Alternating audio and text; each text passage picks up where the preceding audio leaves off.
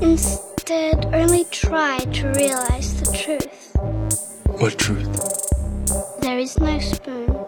Read between the lines, bitch. There is no spoon. There, there is no spoon. Bitch. Fasten your seatbelts. It's going to be a bumpy night, bumpy night.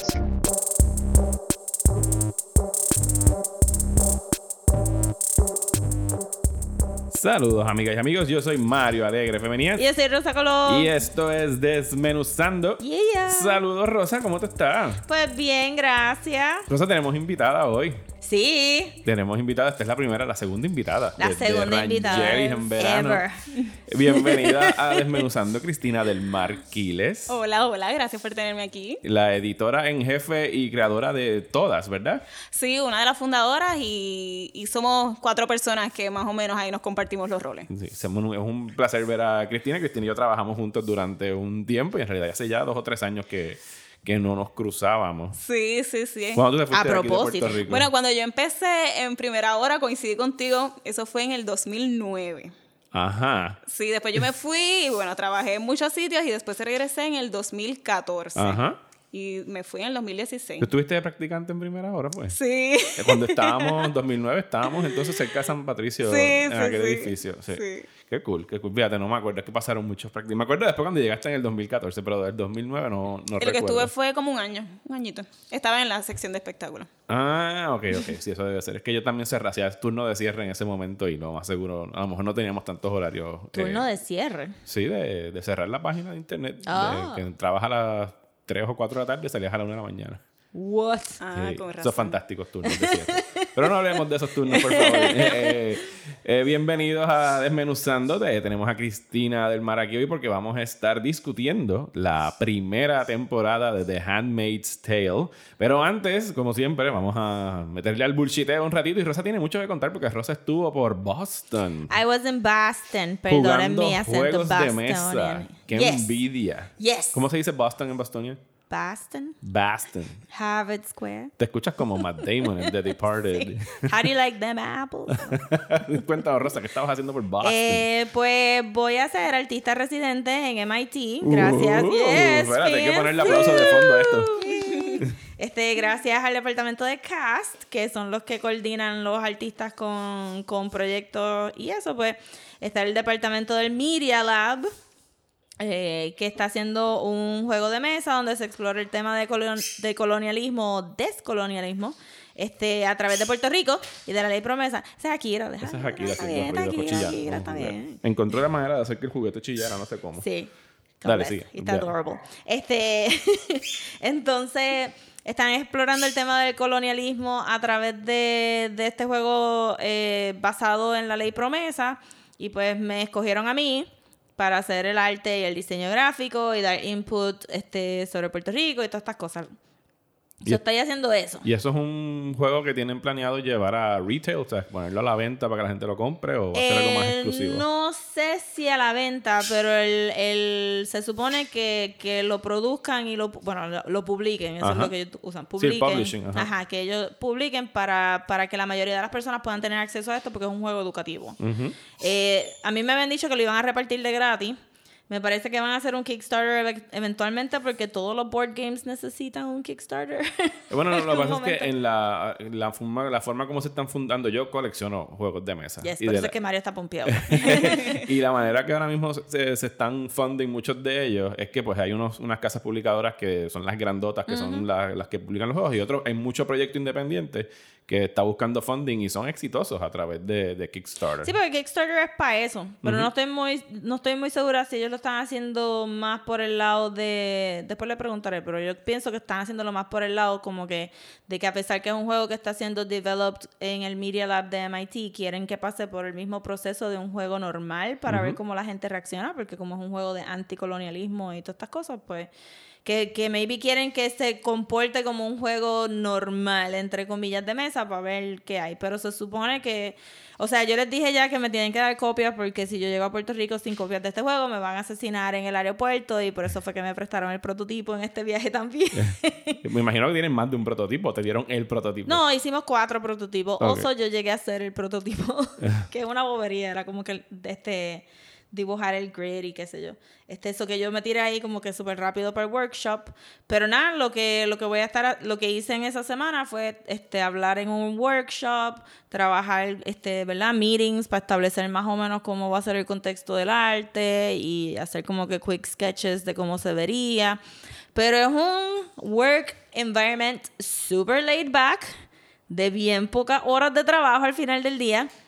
Y siempre teníamos que terminar jugando un juego, so por eso fue que acabé jugando muchos juegos independientes, como que le mandé a Mario Mussy, que era un juego de cartas victoria, este, de flores victorianas y tú tenías que hacer un bouquet. Y este, jugué Nine Tiles Panic. De Oink Games me regalaron un juego que se llama Maskman, que no he descifrado las instrucciones muy bien y que Porque este, las y yo están- jugamos mal. Es un juego japonés. ¿Las instrucciones están en inglés o en japonés? Están en inglés, español, este, francés, de todo. Ok. Pero las instrucciones son tan bare bones. Ok. Ahorita yo las leo porque por lo que encontré información de ese juego de luchadores es un, es un push your luck game que se supone que tú estés como que Bueno, lo, tratando lo- de lo que lo- donde estoy confundida es hasta cuándo tú tienes que observar bien el tier que tú creaste con los rangos de los wrestlers, porque entonces el segundo y el tercer, la segunda o tercera tirada de cartas se pone bien confusa sobre cuáles cartas puedes tirar y cuáles cartas no. Y aquí simplemente te dice, puedes tirar el plus one, plus one card more than was played before. Y es como que, thank you. Eso me dice cantidad, pero no me dice what. Entonces, hasta todos los videos que he visto dicen como que, now it gets complicated. Y yo, now it gets complicated. it was complicated from the beginning. Este, pero we'll figure it out. Ok, este, ok. y pues jugué otras cositas también conocí a mucha, mucha gente y caminé más avenue de arriba abajo all over the place. Sí, y a veces Rosa me mandaba un mensaje por Messenger de que, acabo de caminar no sé cuántas millas para llegar de un ah, no, full. Un día dije 51 minutos, yo puedo caminar eso. Y después como a mitad de camino, why? Why did I choose to do this? El subway eran 16 minutos. Y después de un tiempo era, ¿por qué, lo, ¿por qué la gente de Boston hace, hace aceras con ladrillo? It just doesn't make any sense que todo sea acera con ladrillo. ¿Estaba nevando? Eh, nevó antes de que yo llegara y la nieve se quedó ahí forever. te, te estaba esperando. me estaba súper esperando y habían parchos de hielo y este un día bajó a 16 y ahí es donde tú te das cuenta que pues ah, hubo un mass extinction este ¿verdad? event que se llama el Ice Age y que los seres humanos no están hechos para vivir en invierno No. They are just not no, yo no sé, yo soy un animal del trópico. Yo no puedo. Para mí frío es 50, por, eh, 50 grados.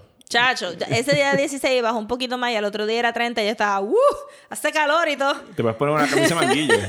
Sí, yo, it's summer now. Pero sí, yo estaba como, y ellos benditos se disculparon mil veces de que me hicieron volar en, en verano. Pero la realidad es que MIT, antes de que empiece en el. invierno.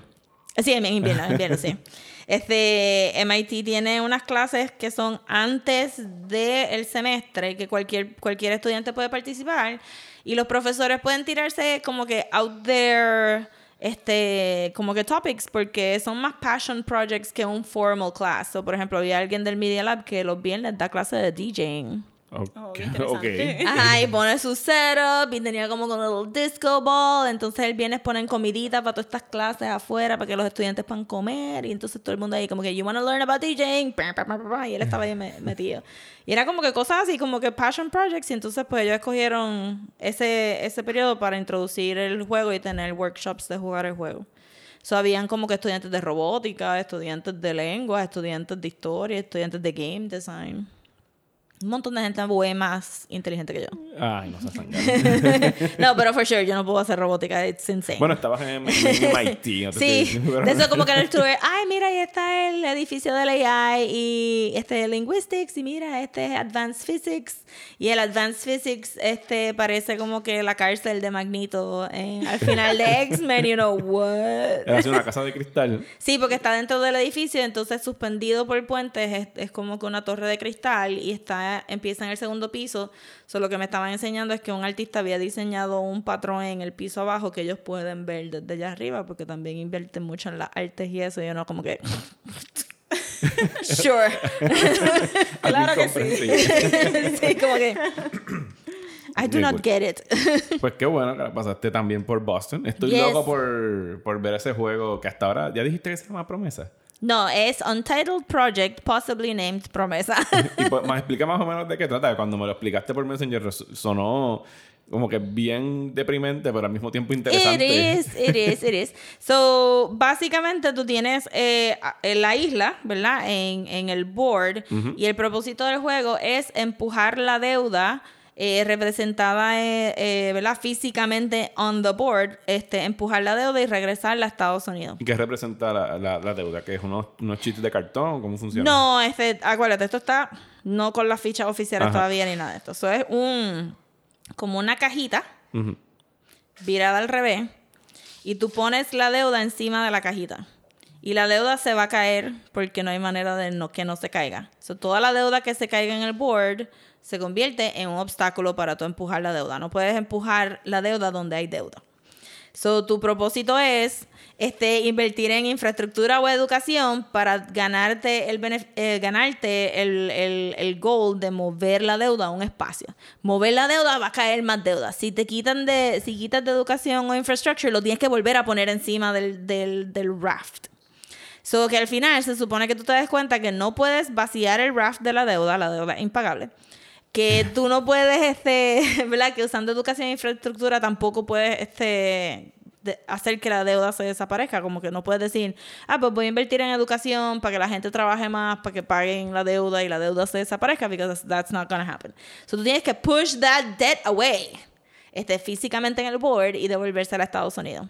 Esto, So te das cuenta que... esto no suena a un Beer and Pretzel Games para nada. Pero es bien quick, es bien quick. Yo lo llegué a jugar dos veces en una hora. Ok. Granted, la primera vez lo jugamos Superman, which is como que un, un thread Nos de yo no- jugando juegos. bueno, en una yo pateé la mesa sin querer porque tengo las botas y de esto y, y ¡pup! se cayó la y yo, miren. Y ellos, tienes que dejarla ahí porque we figured. A veces, ellos querían a veces que si la deuda se caía by mistake, que tú cogieras la deuda y la volvieras a poner, pero más, entonces más deuda se cae. Y es como que dieron, no. Si la tumbaste es que se quedó ahí como que algún. Hubo or un temblor. Bien brutal. No, y de primera intención parecería que el juego es eterno. Sí, pero no se acaba bien rápido porque el, el grid no es tan chiquito y el, y el raft es bien grande. So tú puedes sacar el raft de la isla, vamos a suponer, este en un bad en un bad day como que en cuatro moves o en seis moves, ¿verdad? Pero llegar a tu poder mover el raft es lo que está interesante porque tú tienes que invertir primero en infraestructura para poder llegar a suficiente educación para poder mover la deuda. Eso es como que hasta ahora todo se escucha bien simbólico. Parte de mi trabajo es contextualizarlo para que tú tengas más concrete examples de decir, este, pues hubo esta huelga y el, y el pueblo ahora está más aware, so eso te, te mueve, ¿sabes? Ahí inviertes una ficha de, de, de educación para que la gente proteste, para que esto pase, para que, ¿sabes? Como que ponerlo un poco más concreto, para que también se sienta que al final es hopeful. Porque cuando lo digo en voz alta, pues obviamente no suena hopeful, pero se supone que sea hopeful porque empujaste la deuda otra vez para Estados Unidos. Sí, no. So, ganamos de esa manera. Sí, no, definitivamente quiero jugarlo. Escuchándote me acuerda a muchos juegos que es cooperativo, me dijiste, ¿verdad? Se supone Sí, que nos ayudemos a salir de la deuda. O sea, que estamos jugando contra la deuda, los jugadores contra la deuda. Ex- el pueblo contra la deuda. Muy bien, Sí. está bien, me gusta, quiero probarlo. Yes, este, y hopefully voy a tener un par de oportunidades de, de crear este mini, mini, este, showings del juego, porque por eso fue que me dieron el, el prototipo, para que yo lo jugara con gente de acá, este, nosotros nada más sin ellos mirándolo, y tomar notas, y entonces de esto, so, pendientes a ver si puedo organizar algo por algún lado, que, que aparezcan grupitos de gente y puedan jugar el juego, no, yo no he firmado ningún NDA, esto es un open project, so... ¿Podemos usar el 404? Sí, podemos ir allá? a 404. Sí, también me impresiona eso mucho porque tú pensarías en una universidad es como que más secretive about things, pero ellos, este, los profesores van a hacer un colectivo para que todo el mundo que diseñó el juego desde el principio al final tenga, tenga acceso, tenga crédito.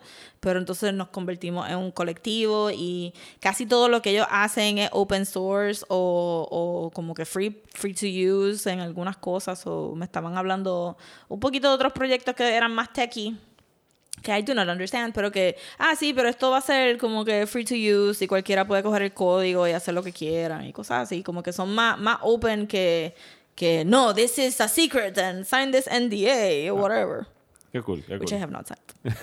Así que lo podemos probar en algún momento. Sí. Pues mientras tú estabas eh, por allá en Boston jugando juegos todos los días, eh, yo acá me entretuve, este, empecé a jugar un juego de video que lo vi que estaba eh, bien arriba en los rankings de, de, de lo mejor del año pasado. Eh, Cristina, tu marido trabaja en, en diseño de videojuegos, Sí, ¿verdad? sí. Y no, no sé si lo ha jugado. Shout out a Balmi. Saludos a que después me digan, digo, nu- nunca nos hemos conocido, pero a lo mejor él lo ha jugado, o mínimo tiene que seguro conocer de él. Se llama Disco Elysium, que es un RPG que estuvo muy mencionado en, como dije, en los rankings de los mejores juegos del año. Y me llamó la atención porque es un, es un CRPG, que es un Computer RPG, que significa que pues, es un RPG hecho específicamente para computadora, pero no RPG en el sentido de como tú juegas ahora mismo y Assassin's Creed es un RPG, o sea, que tú tienes componentes de que tienes que coger XP para subir unos skills, para hacer unos quests, etcétera, etcétera. Es lo más similar que yo he visto en Pero los. RPGs son como que turn-based games, ¿no? También están los Final Fantasy, que son los turn-based games, pero esto es lo más cercano, y eso fue lo que me llamó la atención, a lo que es un tabletop RPG tradicional, de tú sentarte con un Dungeon Master, a que te hagan una historia, y hay dice rolls, tienes que tirar dados para ver si pasas algunas pruebas de preguntas, y el contexto histórico del- de donde se desarrolla la historia es en... eh, tú, tú eres un detective, tú estás jugando como un detective que acaba de coger una juma asquerosa la noche antes y se despierta Normal. y no recuerda absolutamente nada. Así que sí tiene como, como un componente. sábado. Sí, no un lunes que se despierta. tiene como un componente de film noir, de, de- de historia Ajá. detectivesca. Y tú llegaste a este, a este sitio porque dejaron un, un lynching, dejaron un tipo colgado de un palo atrás del sitio donde tú te estás quedando y tienes que ir investigando qué es lo que sucedió. Pero entonces, más allá de eso, es bien político el juego. O sea, lo que está ocurriendo en este lugar, hay unas uniones, hay una unión que está en huelga, entonces tienes que estar tratando con las uniones. Están las fuerzas corporativas que son las que controlan el- la isla donde tú estás trabajando. Entonces tienes que ir maniobrando a través de toda esta telaraña de gente influencias y tienes que estar tomando decisiones muchas veces de- de- de de carácter político, de, de- de aliarte a la derecha o a la izquierda. Y no es, no es, me llamó la atención porque no es fantasía, no son duendes, no son trolls, no estamos matando dragones, sino que son seres humanos todo el tiempo conversando. Y la manera que está escrito, por lo que leí del, del Designer Diary, te- tienen más de un millón de palabras de diálogo el libreto de lo que escribieron. Y hay muchas posibilidades de tú. O sea, jugar el juego tres veces, tres o cuatro o cinco veces y que el outcome sea distinto. Y Millón, que- pero si después de grabar dos podcasts corridos uno ya no tiene ni qué hablar. bueno, no está todo, no está todo recorded en, en voz. Hay unas Oh, que son solamente en texto, pero que está escrito, debía haber dicho. Que, que el libreto se compone de más de un millón de palabras. Eh, son siete días lo que dura el caso. Yo acabo, me, acabar el lunes me tomó como 10 horas, o sea que me falta bastante para continuar con, Wow. con este caso. Eh, y está muy bueno el juego hasta ahora, así que me interesa seguir jugando. Lo único otro que estuve así consumiendo, además de Handmaid's Tale, que lo vamos a discutir ahorita, es una serie súper encantadora, bien relajante, que encontré para estos tiempos.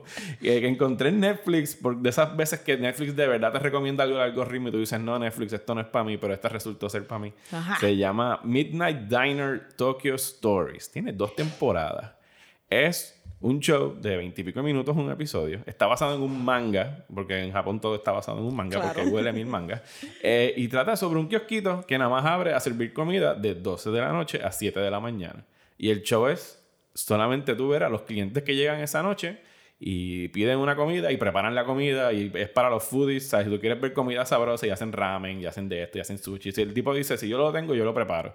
Así que si les gusta ver comida japonesa en pantalla y les gustan las historias sencillitas, como por ejemplo la primera con la que abren trata sobre una taxista que otro cliente la reconoce y resultó ser que ella era una integrante de lo que sería como un show de Power Rangers. Ella la identificó como si hubiese identificado el Pink? Power Ranger. Pero ella ya se había retirado y no quería que les recordaran ese periodo de su vida. Y hay todo este drama porque uno de sus co-hosts eh, resultó ser transexual y no sabía, no sé, o sea, se pone bien, bien telenovela, pero te lo juro que en 20 minutos lo trabajan tan y tan bien. Eh, yo no, no creo que lo estoy vendiendo exactamente no, no, lo bien. estás vendiendo como que interesante, está O interesante. sea, porque son historias chiquitas, ¿sabes? No, no- hasta ahora no he repetido Pero ningún está personaje. filmado como si fuera reality show o No, no, está es como filmado que dra- sí, dramáticamente. o sea, dramática- es un, no, no es un reality show. El, el único, el único personaje que hasta ahora se ha repetido es el del chef. Sí, Que le dicen que es el, sense. el master. Pero está chulo, o sea, tiene dos temporadas, creo que son 10 episodios cada una.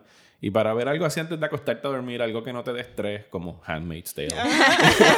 Eh, eh, yo creo que ahora encontré, de, de- veía Handmaid's Tale, es como que, ok, ahora voy a ver un episodio de esto para poder acostarme a dormir sin pensamientos espantosos en la Chacho. cabeza. Eh, Cristina, Yo sé que me dijiste que no habías estado viendo muchas cosas pop culture en estos días. Bueno, realmente me acordé y a partir de lo que discutieron en el podcast anterior, si no me equivoco, estoy tratando de ver la última temporada de Silicon Valley. Yeah. Sí, que a mí en verdad me gustó un montón. Como que Yes. estoy rodeada de programadores. Mi esposa es programador y después estaba pensando, mi hermano también es programador, mi cuñado también es programador. Oh, wow. Así que tengo muchos programadores en mi vida y la serie la subestimé al principio, pero después me gustó mucho, de verdad que sí, que, que está bien buena. No, yo la quiero ver. Tengo, yo vi la primera temporada, pero acabaron. ¿Cuántos fueron? ¿Seis en total? ¿Cinco? Olvídate, Uh, no tengo, que, sé. tengo que verla. yo estoy, I creo que fueron como, creo que fueron como cinco. Pero sí, tengo- es una que tengo con la que tengo que ponerme el día. Pero háblanos de, de todas, de este proyecto tuyo que ya tiene ya que dos años. No, un año. ¿Un año? Apenas Es que han pasado año. tantas cosas. Es que Es, es un año que se siente como cinco. sí. No, y si hablamos de este mes nada más. Exacto. Que no se acaba. El mes más largo del mundo. si nos contamos este mes, estamos cumpliendo el 5 aniversario de todas ya. Sí, full. Exacto. Pues Todas es un proyecto que nació el 25 de noviembre del 2017. Fue una, un junte que hice con Amari Santiago Torres, que Ah, también, Saludos a Mari. que sí, también, trabajaba en, en primera hora. trabajo en primera hora y fue donde nosotras nos conocimos. Y bueno, por mucho tiempo tuvimos una inquietud de que queríamos hacer nuestro propio proyecto y nada, después de muchas discusiones, después del huracán, las circunstancias en las que nos encontrábamos en aquel momento, Yes. El huracán dio paso para muchos proyectos. Sí. Pues, Incluyendo este. Sí, bien brutal. Pues decidimos que queríamos hacer un periódico digital, un medio digital, eh, dedicado a temas de derechos humanos, específicamente a temas de feminismo, porque no queríamos hacer, pues, lo, lo- digo muchas veces, no queríamos hacer otra cosa como por dentro, miércoles de mujer, no porque estemos en contra de eso, sino porque queríamos hacer algo diferente y un tipo de periodismo que se estaba haciendo mucho en Latinoamérica, en España, en Estados Unidos también, que es pues periodismo feminista, periodismo con perspectiva de género. Así que así fue que, que nació toda. Y luego, pues nada, juntamos a la fotoperiodista Ana María Bruña y al también periodista Rafael Díaz Torres. Y pues nada, llevamos eh, un año eh, tratando de hacer contenido original sobre temas que no se. con perspectivas que ¿verdad? no necesariamente se discuten en la prensa tradicional. Y tratando también de integrar elementos de la cultura popular con crítica con perspectiva de género. Eso Sí. es parte de- importante de, de lo que Y estamos también haciendo. cualquier embeleco que, que, que se me ocurra. También minuto. porque Rosa, Rosa fue quien hizo el logo de todas. Sí, Yes. ella me lo dijo. Y Rosa, bueno, ha sido colaboradora y amiga del proyecto Yeah, desde el principio, desde antes de que naciera. Sí, la mejor cheerleader me voy a, me voy a categorizar. Ah. Bueno, y entre esos embelecos de pop culture está el que ya fue anunciado en la página de Facebook de todas. Yes. Y Vamos a autopluguearnos. porque Yes. Yes. Plug aquí, that. El próximo 12 de febrero, miércoles 12 de febrero, eh, vamos a estar a las 7 de la noche, quiero decir de memoria. Eh, Cristina está buscando en el Facebook. Yo también. Creo que es miércoles 12 de febrero a las 7 en... En pública. En pública, en, En Santurce. Santurce. Vamos a estar eh, llevando a cabo, Rosa y yo, el panel sobre los Oscars que se llama. Ahí, ves, ahí vas a tener que dármelo porque se me olvidó el Events. título. La, La- relevan- la relevante irrelevancia de los premios Oscar. Eso- sí, eso fue una propuesta tuya, el, Sí, nombre, eso fue Mario. como tú lo Tú bautizaste. le pusiste el antetítulo, que me encantó cómo quedó entre las dos cosas, que era, pe- pe- ¿cómo era? Perspectiva inclusiva. Cine, representación y reconocimiento. Cine, representación y reconocimiento, la relevante irrelevancia de los Oscar. Hashtag Oscar so white. Eh, sí, vamos a estar eh, hablando sobre, eh, lo vamos a hacer específicamente el 12 para que ya hayan pasado la premiación, que es el domingo 9, y vamos a ir a hablar sobre lo que es la academia, porque estas cosas siguen ocurriendo donde se nota que hay directoras que sí merecen el reconocimiento y no se está viendo, a pesar de que este año sí tenemos a, a una actriz de color nominada que es Cynthia Rivio, da la casualidad que una vez más está siendo nominada por representar a una esclava en pantalla, porque son los únicos premios que parecen darle. Yes, insert este quote de David Oyelowo Sí. aquí cuando no lo nominaron por Selma. Ajá. El otro día vi creo que una estadística de que todos los, de todos los actores creo que negros que han ganado el Oscar, como la mitad si no más han sido por, por eh, interpretar esclavos en pantalla.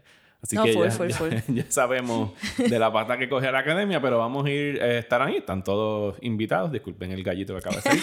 Eh, y vamos a estar, creo que du- dura una hora, dos horas el, el panel, esa parte. Sí, una hora y depende de, de cuánto. Y después nos quedamos por ahí participe la hablando gente. Sí, de pueden hacer preguntas, chit chat, es más participatorio. Sí, es algo bien relajado. Así Sí, sí. pueden buscar el evento en Facebook y se apuntan y ahí vamos a estar.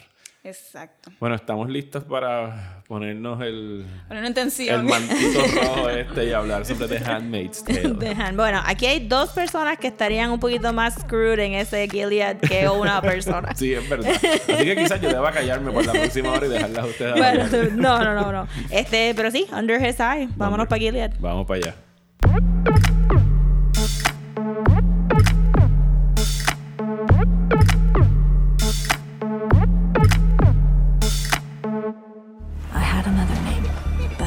But it's forbidden now. You girls will serve the leaders and their barren wives. We only wanted to make the world better. Better. Better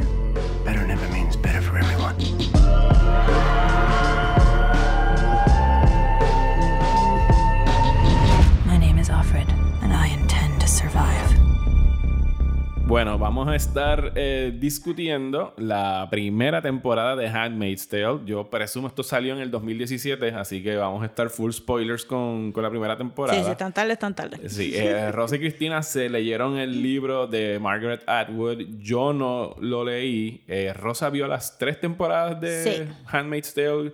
Eh, Cristina creo que vio las, Las primeras dos. Las primeras dos. No vamos a entrar en spoilers de la segunda y la tercera, por si acaso ustedes no la han visto, pero sí al final, por lo menos yo quisiera que ellas me hablen de la segunda y tercera temporada. Así que les vamos a dar un warning por si no quieren escuchar esa parte de la conversación. Pero de aquí en adelante eh, vamos a estar hablando específicamente de la primera temporada. Así que, Cristina, dinos de qué trata The Handmaid's Tale. Pues Handmaid's Tale está basada en el libro de Margaret Atwood, que es una escritora canadiense y que lo publicó en 1985. Y esto es bien interesante porque cuando salió la serie, que me parece a mí que no fue como un boom de momento, sino como que poco a poco la gente se fue enterando de, de- de- de la serie. Pues la coyuntura es bien importante porque salió apenas tres meses después de que el presidente Donald Trump tomara posesión. Y, la, y la, el libro, ¿verdad? Y la serie también tratan de esta ciencia ficción distópica de, del futuro, de cómo como consecuencia de la contaminación del medio ambiente baja la tasa de natalidad. Muchas personas, hombres y mujeres, son infértiles, aunque en la serie son solamente las mujeres. Eh, y entonces se establece un nuevo orden social en el que las mujeres que son fértiles son convertidas en esclavas sexuales, ¿verdad? Son utilizadas y apropiadas para el servicio de esta sociedad que quiere pues asegurar su supervivencia, así que estas mujeres que son fértiles son ubicadas en casas de unos comandantes que son una clase dominante en esta nueva sociedad. Y son, pues, sí, violadas cada cierto tiempo, con el propósito único de que puedan conce- concebir hijos que, el- que van a ser apropiados por, estas por estas personas. Sí, por las Por familias de esta los familia. comandantes, exacto. Exactamente. Entonces hay toda una jerarquía. Las handmaids son las criadas en español, ¿verdad?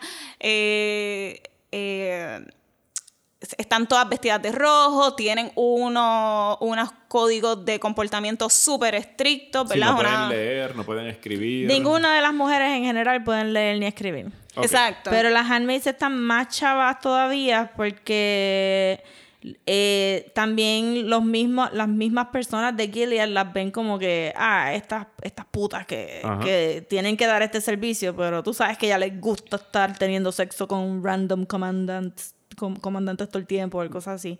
Versus las otras que serían como que las Martas.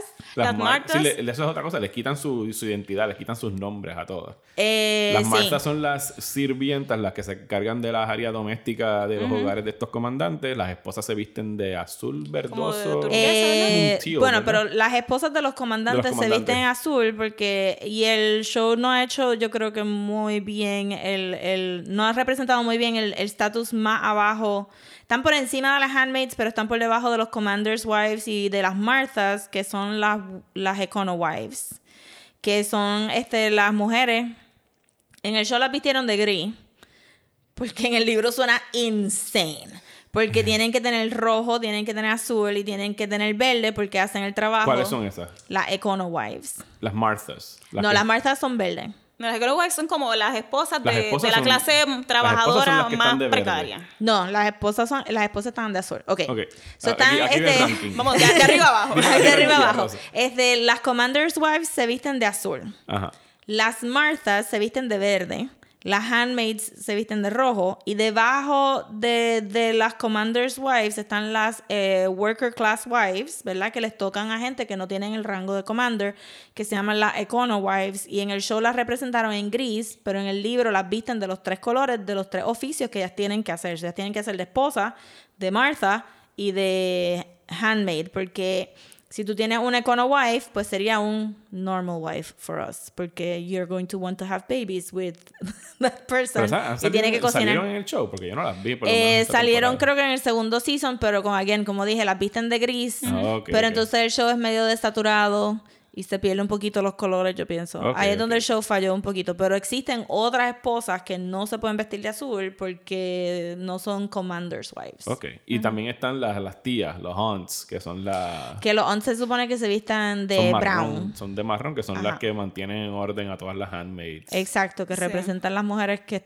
que apoyan al patriarcado. Y parte importante del uniforme de las aunts, de las tías, es el taser. Ajá. eso es un Sí, elemento. tienen el cattle prod que hacen el taser que Sí, es para son las únicas mujeres que, que pueden tener un weapon, yo diría. Exacto. Y y sabes qué? que recientemente estuve, empe- empecé a leer el segundo libro, el que salió recientemente de Margaret Atwood, que es la continuación, eh, Testaments. Ajá. Y empieza con un testimonio de la tía diciendo, este elemento, el taser, realmente es un reflejo de nuestro fracaso, porque si nosotras, si nuestro verbo pudiera ser suficientemente persuasivo, ¿verdad? Para adoctrinar a estas mujeres en lo que tienen que hacer, que es dejarse, eh, como quien dice, violar para concebir eh, en niños, pues no tendríamos que utilizar el taser.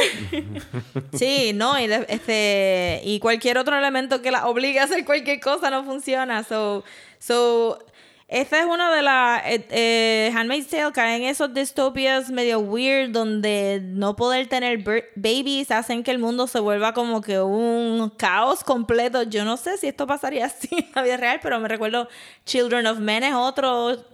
Otra película que dicen, We can't have babies, it's chaos. Sí, no, en, en Children of Men lo, lo, lo relacionan más a... en- hay mucha cosa de, de migración y de todo el caos que eso genera. Lo- Children of Men lo trata más como una depresión de que el mundo ya está desganado y es como que, pues, Sí. hermano, nos vamos a morir, somos los últimos. Sí, y creo que, que hacen, I mean, si tú te fijas, yo la vi como que par de veces, pero tú te fijas, pues sí, tú, ve- tú verías un, un, en Children of Men eh, eh, existe esta distopia donde ellos dicen, no voy a invertir en infraestructura y en tecnología porque la gente se va a morir dentro de 20 años y tienen, todo el mundo tiene este countdown. La persona más joven es 18, este, 18 años, tantos días, tantos segundos, porque cuando se muere esa persona joven es la última que se va a morir, en teoría. Sabemos que empieza como que... Sí, empiezan diciendo un, un chamaquito brasileño, creo que. que era la persona más joven, que alguien lo mata porque no le quería dar un autógrafo y entonces pues toda la película es más de we're still killing each other a pesar de que estamos súper contados. Pero aquí en que- que Handmaid's todos estamos encaminados ya. Digo, Ajá. todos estamos encaminados a la muerte, pero ahora es como que sí, no hay más nada después Sí, de como que no, no, no puedes zafarte esa, ese pensamiento de la cabeza porque lo ves todos los días, este, todos los días te lo están recargando. Pero entonces en Handmaid's Tale ellos dicen, no hay babies, hay caos, but then I'm gonna do my own government. I'm going to go y voy a contar todos los niños que hay en Estados Unidos and I'm gonna take them y voy a, voy a coger a todas las personas que pudieron tener babies y voy a tratar de tener babies sin ningún assurance de que ellas puedan tener babies. Pero si no pueden tener babies, I'm gonna kill them.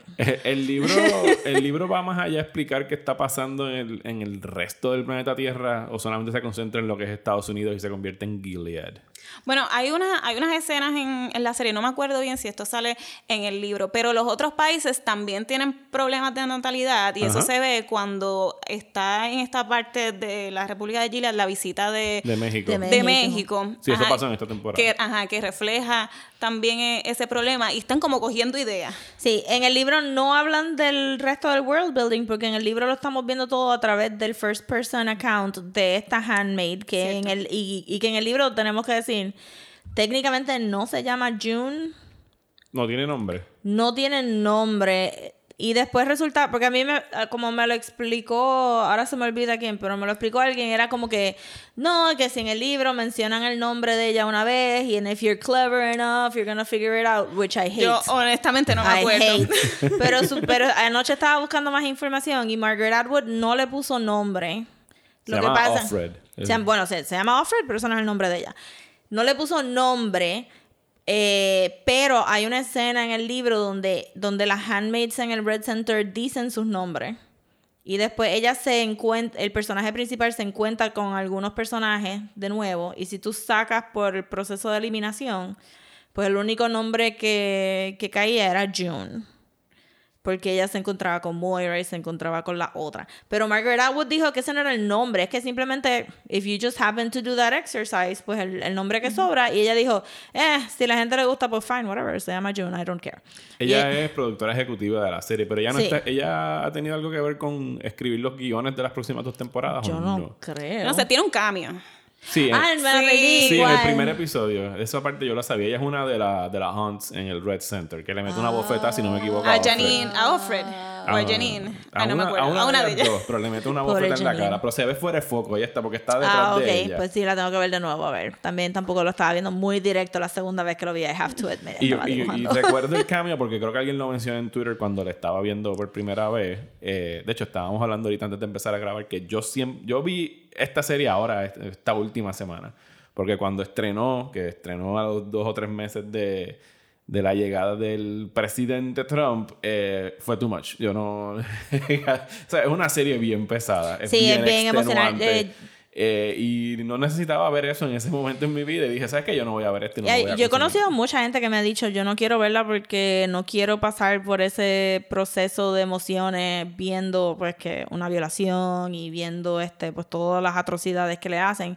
Eh, y, y I kind of get it. Y es que en realidad es una serie que no tiene ni, por lo menos de esta primera temporada, no tiene ni un rayito de esperanza. O sea, no hay, porque usualmente tú puedes aguantar a lo mejor mucho en esta serie de televisión, siempre y cuando a lo mejor tú, se, se sigue hablando durante la serie de Mayday y de este grupo que está, un grupo revolucionario que está saliendo de entre los Sí. rangos de ellos para levantarse en contra de, de Gilead, pero tú no lo ves y entonces es, cada episodio es como que qué atrocidad le van a hacer a esta Bueno, pero porque de eso hoy. es también parte de la historia. Cuando en el libro, eh, la primera temporada para mí hace una buena adaptación del libro en el sentido de, pues que June no sabe eh, quién es amigo y quién no. Eh, y que, que hay algo nebuloso que está pasando en la casa de ella en particular, porque ella le, la asignan a, a un comandante, este, a comandante Waterford. Waterford, este, que se llama Fred Waterford. Aparentemente tampoco ese es el nombre oficial de él en el libro. I don't know.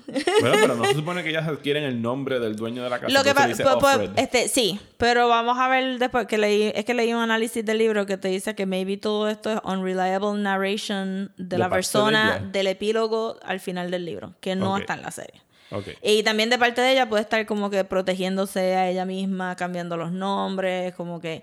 So, ok, porque la gente está media perdida ahora mismo. El libro es... Dale. El libro es unas grabaciones que hizo esta handmaid que posiblemente se llama June. ¿Grabación o diario? no, porque no pueden escribir. Ah, verdad, Ella encuentra un tape, un, un- Una grabadora. una grabadora, y ella graba este, esta- estas narraciones de, de su tiempo en esa casa de los Waterfords. Y supuestamente en el libro, al final, hay un epílogo donde hay estos académicos analizando estos tapes. So, Décadas después. no tanto después. ¿No tanto? No tanto después. Y te dicen como que no saben quién es Offred, no saben cuán reliable es esta narración. Se, se menciona que hubo un periodo de Gilead, so tú tienes el sentido de que Gilead cayó. Y en el análisis que estaba leyendo te decía que Margaret había hecho un nice ending ahí porque son una académica mujer y un académico hombre y el epílogo termina con el hombre haciendo un sexist joke hacia la académica. So tú tienes el sentido de como que things, perhaps Gilead ended, pero things have not changed. Sí que... no. Que si lo escribió en final 1985 irónico, ajá. Hace sentido porque yo me imagino que ella no, había, no habría pensado como que maybe en third o fourth wave feminism todavía, ni mucho menos que estuviéramos, nuestro debate es como que cómo puedo usar más lenguaje inclusivo versus, ¿verdad? Que en el 85 eso no se veía como que iba a pasar ever. so que yo me imagino que ese final, pues, pero la serie no tiene eso. Pero la serie sí tiene el, la manera que grabaron la narración de June, tiene un hissing sound como si fuera una grabación. Sí, que a lo mejor lo están dejando para cuando decidan acabar Pues la serie. yo creo que como terminó el tercer season, that boat sailed. Ok. Está bien, ahorita Pero, dices cómo acaba. pero aprecié que en el primer season, está viendo, acabo de leer, porque yo vi el season acabando de leer el libro, me lo compré a propósito para leérmelo antes y aprecié que hicieran como que ese little throwback al libro de que la narración de ella se, se escucha media teeny y hissy, porque se supone que fuera una grabación. Aunque hoy en día sabemos que no se encontraría un tape recorder, maybe un iPhone cargado en algún lado y grabaría voice memos en el iPhone versus en cassette tapes. Bueno, ¿y qué les parece la serie en términos ya de, de ejecución? eh, eh, la actuación de Elizabeth Moss, ¿sabes? Bueno- esa primera temporada, yo la encontré muy bien filmada. Sí.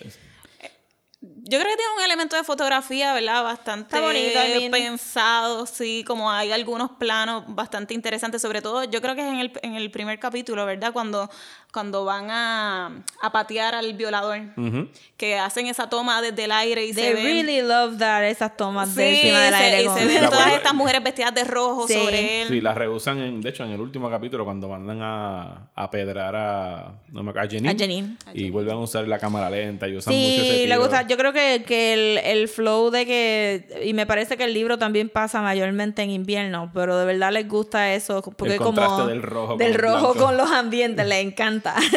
Bueno, Y- es que es, el- es la imagen más llamativa y representativa de la Sí. serie, al, al punto de que a poca, o sea, durante este periodo que la serie ha salido, muchas veces que se han dado protestas de verdad en Estados Unidos, aquí en Puerto Rico no las he visto, pero han salido eh, mujeres a protestar vestidas Sí, de sí, handmaid. han Sí, sí, salido, han ido muchas, frente al. Capitolio.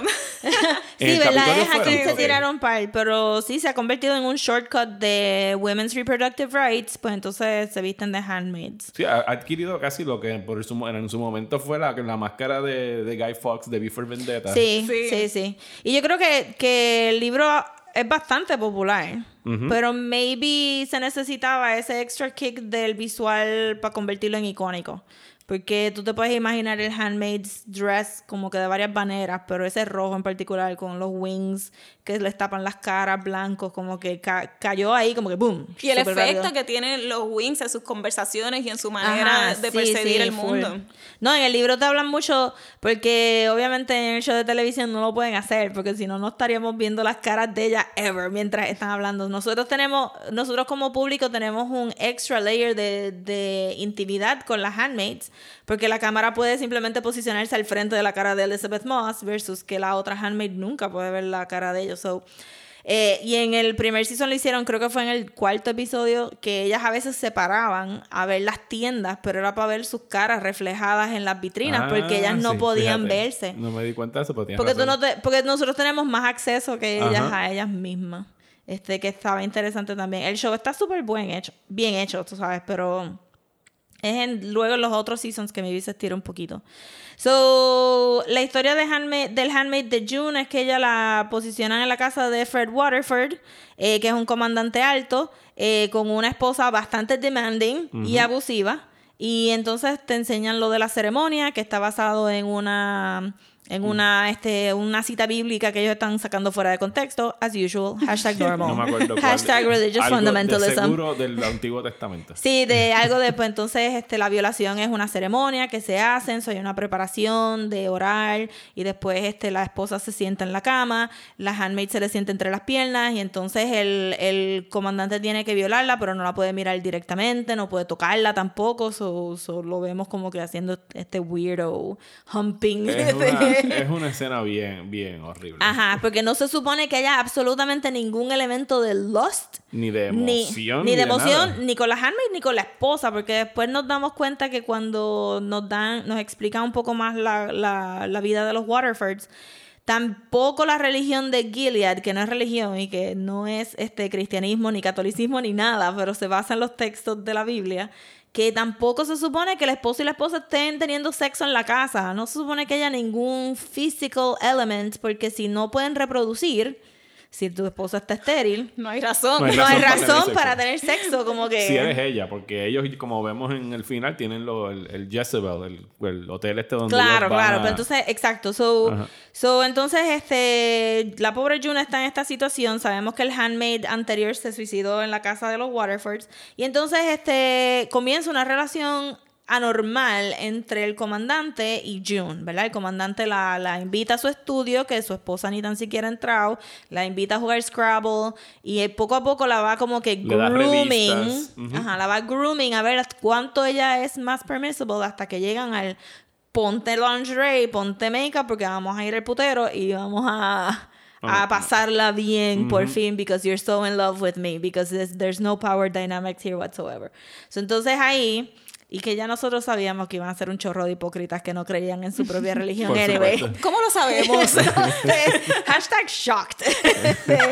pues guían hacia este putero que se llama Jezebel, donde te enteras que las mujeres que se que las castigan, ¿verdad? Porque ya, que ya sea que se trataron de escapar o rompieron algunas reglas que no son punishable by physical, este, y podemos hablar de Janine ya mismo, que, que tú puedes ir a las colonias o si eres bastante como que le vas a todo, Ajá. te vas a Jezebel y puedes vivir tu vida como una prostituta. Comiendo bien, Comi- bebiendo alcohol. Que creo drogas. que me parecería a mí que está aludiendo a las mujeres de, de Corea y, ¿verdad? A los kept women, a- no a los kept, pero las, las mujeres en la, en la guerra, en la Segunda Guerra Mundial que tenían para los soldados, que tú les decías que puedes ir al campo de concentración o puedes ir que, el settlement de los los soldados. soldados. que hasta los otros días estuvieron demandando al gobierno de Corea para que les dieran restitución porque la- las convirtieron en esclavas sexuales de o te, o te mueres de hambre o empiezas a tener sexo con todos De estos los- de los soldados. japoneses, tú sí, dices, sí. sí, exacto. Este, y entonces pues creo que estaba aludiendo a eso. Entonces pues ahí ella se, se encuentra con Moira y tiene todo este flow. Pero eh, resulta nada realmente porque al final es como que nada funciona con Fred, implicación que Fred es súper infértil. Que ya se lo había dicho el médico. Que en cierto Sí. momento ella la llevan a, a visitar a un ginecólogo. El ginecólogo le ofrece como que, mira, yo te puedo preñar aquí ahora, porque Exacto. yo soy fértil y te, te alivio los problemas en y lo tu he hecho casa. antes también. Ajá, sí, puedo- la implicación es que tiene un par de nenes Eh, por ahí. ¿Te puedo violar yo ahora aquí un momentito? ¿O puedes esperar a que te, te sigan violando y nunca te Y para mí esa escena era super disturbing porque el actor también sale en Orphan Black y hace de este como que bumbling husband que es súper como que nice y cute y es como que, oh no, it's a super bad casting for that doctor. No, y que siempre lo tienen, en- por lo menos la mayoría de esa escena, lo tienen escondido detrás de una manta blanca. No, supone que ella no lo pueda ver y en el libro la escena él tiene anyway el surgical mask que ella no sabe quién es el doctor. So, el doctor en la serie tomó un riesgo más grande porque ella lo podría identificar si lo chotea versus en el libro estaba tapado. Eh, y entonces Serena tiene que coger matters into her own hands. Ajá. Y- Serena es la esposa de Waterford. Sí, la, la esposa de Waterford y uno de los personajes más complejos, yo siento, Sí. de todo. Como que es, es mi favorito. Sí, el mío también. ¿Verdad? Porque es como que, jaja. Este, eso hablamos de Serena ya mismo. La cosa es que Serena le dice a June, hey, mira este muchacho súper guapo que tengo aquí trabajando para mi comandante. Este, El yo que- chofer. Que, era un chofer y el sirviente también, como que el, el go-to guy. Le dice, por favor, ten sexo con él, pero no te enamores de este muchacho. Y yo sé que tú estás starved for affection y for human contact. Y no hagas eso tampoco. I just want you to have a baby. So, obviamente se enamoran, pero más por la necesidad de physical contact y de, de sentirse humano, porque en ese momento, pues ya June se siente nada humano. Sí, de que alguien se preocupe por ella, aunque sea Ajá, exacto. Sí, porque no hemos dicho que ella estaba casada y había dado al marido por muerto cuando la atrapan. El marido logra escapar a Canadá, después nos enteramos y ella se entera. En el libro, no. ¿En el libro qué? ¿No está casada? En el libro no sabemos qué le pasó a Luke at all. Ok. Y En no el- tiene hija ella tampoco, ¿verdad? Sí, sí, Sí. tenía Sí una, hija, sí. ¿Y dicen pero qué no... le pasó a la hija o tampoco? No. Ok. En el libro... eh, en el libro el esposo es bien douchey. ¿Tú sentiste que el esposo era medio douchey? Yo sentí que el esposo era horrible. Tiene un poco de eso en... Como en- que el esposo- En los flashbacks de, de ahora en la sí, serie. pero el actor que hace de Luke es way más charming de lo que tenía que ser. Sí, sí, sí. Y especialmente porque en el libro Moira no sale tanto como una amiga y definitivamente Moira no, no la hacen overtly gay Eh, creo que sí, al final, cuando ella se la encuentra en, en de esto, pues sí, como que hablan un poquito de que ella es gay, pero como que no estaba tan allenada la familia. Y ver esa interacción en esta serie de Luke, cuando. Porque para mí lo más espeluznante que pasa en la, historia en la historia es. Digo, pasan. Digo, no, no. no. Todo, backtracking, todo. backtracking, backtracking, backtracking. Pero lo más espeluznante para mí fue porque fue lo más fácil de hacer. Fue cancelarle las cuentas de banco a las mujeres. Ujú. Porque es literalmente lo más fácil que hacer. Y de momento tú te preguntas, ¿por qué el banco tiene que saber mi género anyway para darme chavo? So I- I'm literally giving you my money. You shouldn't be asking me these things. Este, en el libro, el esposo reacciona bien nonchalant a ese, a ese evento. Sí, que él le contesta como que no te preocupes, mi amor, yo me encargo de ti. Y ahí es que Moira explota y le Sí, grita. pero entonces en la serie, Moira está ahí para explotar. Ajá. Y él lo hace como que sarcastic y playing. Pero en el libro te lo ponen como que he was dead serious. Ajá. Y en el libro, June dice, he likes this. Este, él le gusta tener el poder en la relación, no le gustaba que yo fuera independiente. Y como lo estamos escuchando en la cabeza de June, lo hace como que más legítimo. Y lo hace un poquito más chilling. De que sí, probablemente hubo muchos es- esposos, entre comillas, que vieron este nuevo status quo rolling, pero como no los estaba afectando a ellos y la dinámica de la relación, ellos piensan que, que entre su esposa y ellos no iba a cambiar mucho, pues como que, pues sí, mano, yo, yo creo con tus chavos, I mean, te voy a dar chavo. Y es como que Todo todo, cool. suena horrible, todo suena horrible. Claro, sí, y si lo pones en contexto, realmente no fue ah, literalmente hasta los otros días en muchos países que las mujeres no podían tener propiedad. O sea, que hay gente que ha vivido esa época en que las mujeres no poseen nada. Exacto. Pero entonces aquí, sí, maybe, maybe dejamos a Serena para el final y hablamos de raza ahora. Porque aquí yo pienso que fue el primer tropiezo de la serie con términos de raza. Ujú.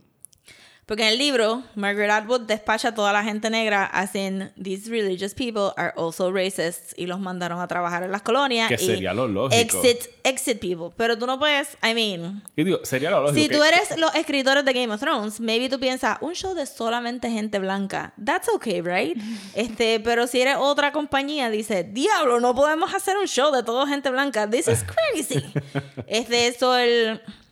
Y como pasa usualmente, el show nos promete un post-racial society que no existe. Sí, que ese fue el momento donde yo empecé a escribirte a ti. Yo, yo el- creo que fue en el tercer o cuarto episodio, yo le escribí a Ross y le dije, ven acá, se supone que yo parto de la premisa que en esta eh, sociedad eh, dictatorial es post-racial, ¿sabes? Hay hombres negros y se ven, hay hombres negros con armas largas, hombres negros en posiciones de poder. Y yo no te puedo aceptar eso, mucho menos con este régimen que está controlando esto. Full. Y also, porque ella en el libro no está casada con un hombre negro, so, su hija no es bi- birracial ni Ajá. nada. Este aquí, pues dijeron, vamos a arreglar eso, ponemos a este tipo que claramente es super charming.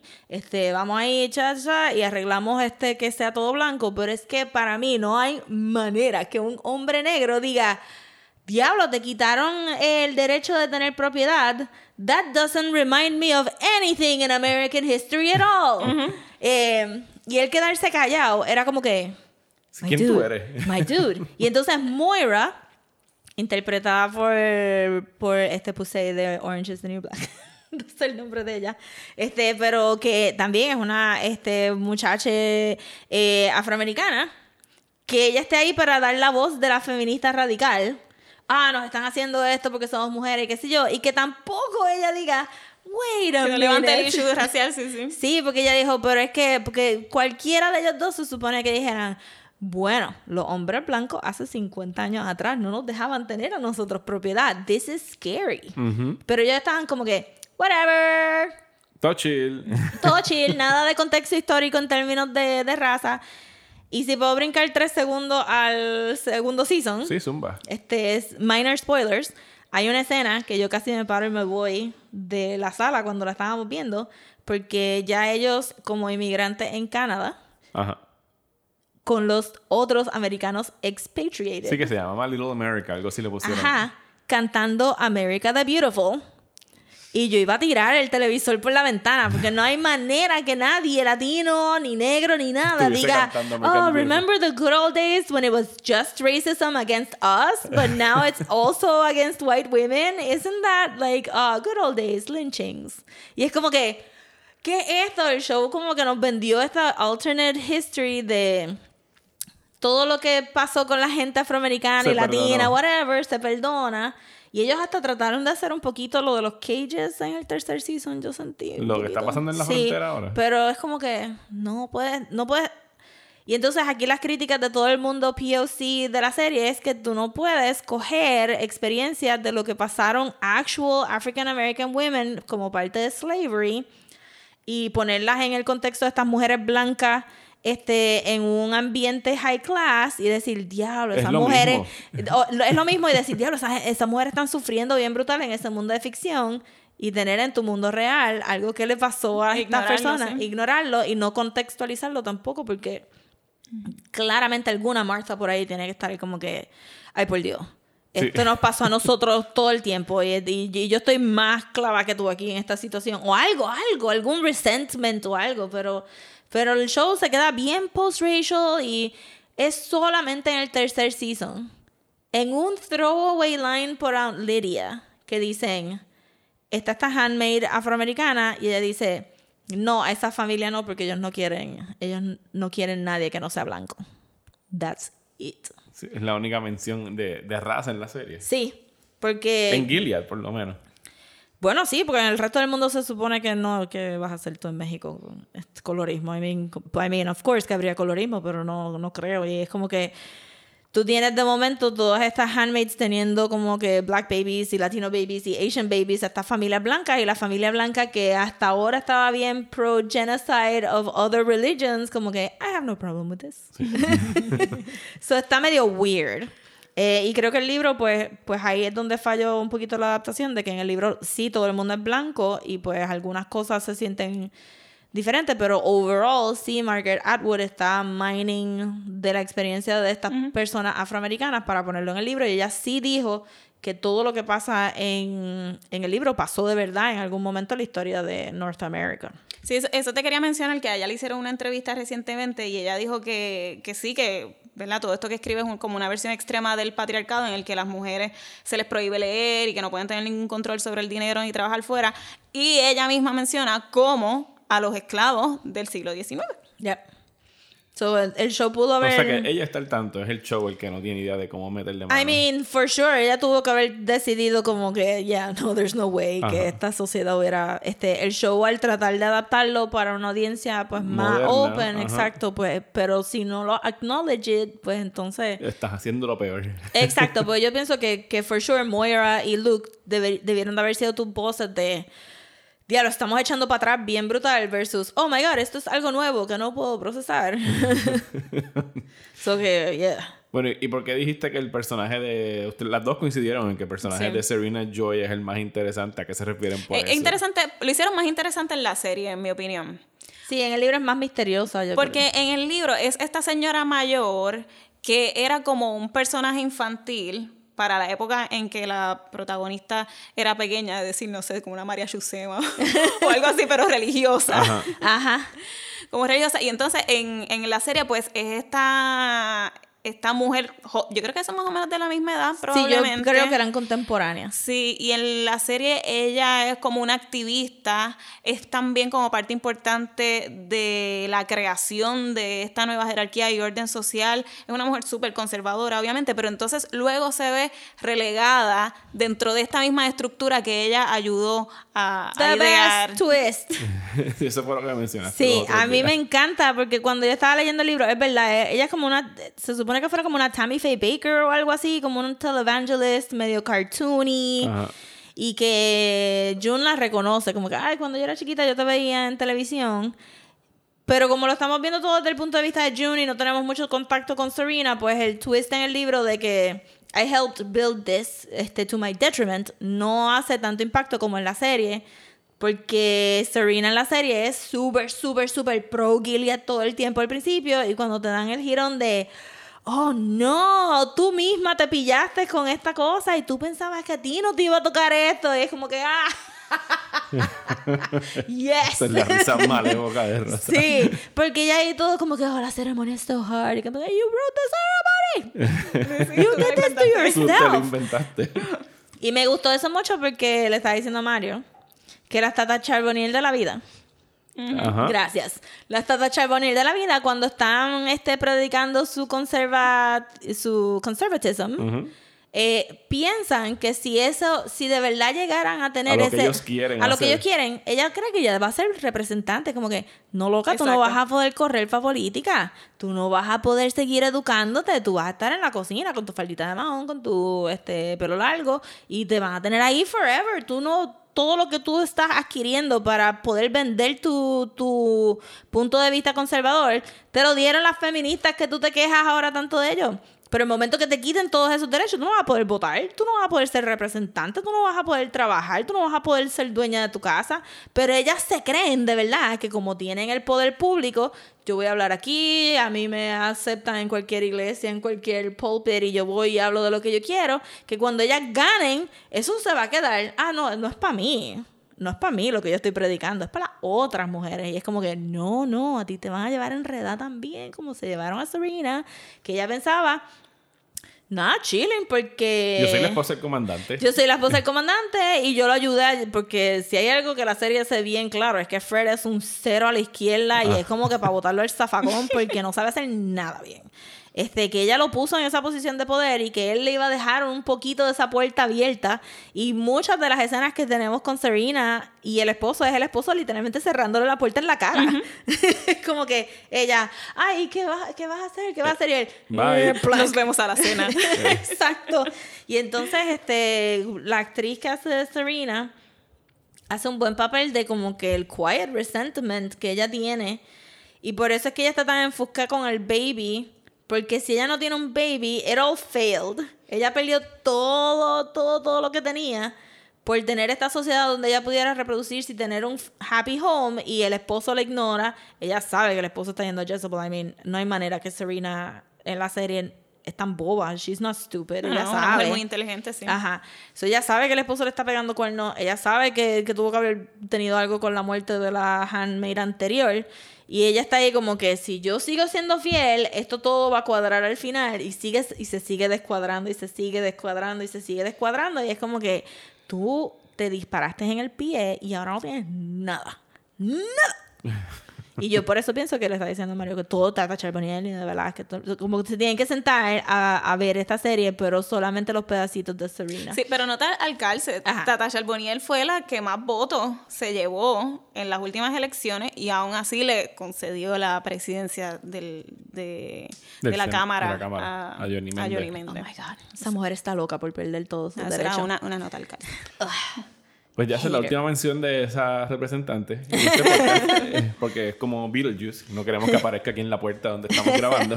Eh, había hablado con Rosa de, de mi parecer de la serie y le hice una comparación y yo dije, mientras que considero que el personaje de Elizabeth Moss está muy bien actuado y que obviamente es la protagonista, eh, la comparé en cierto momento la serie con algo que le ocurre a Orange is the New Black.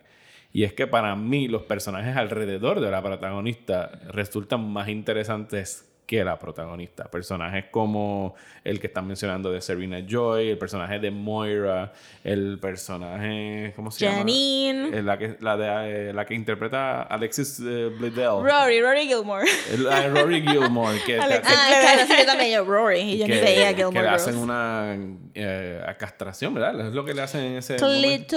Clitorectomy. Como, sí, como se- el término médico de lo que le hacen, le, le amputan el, el clítoris en ciertos momentos en la serie.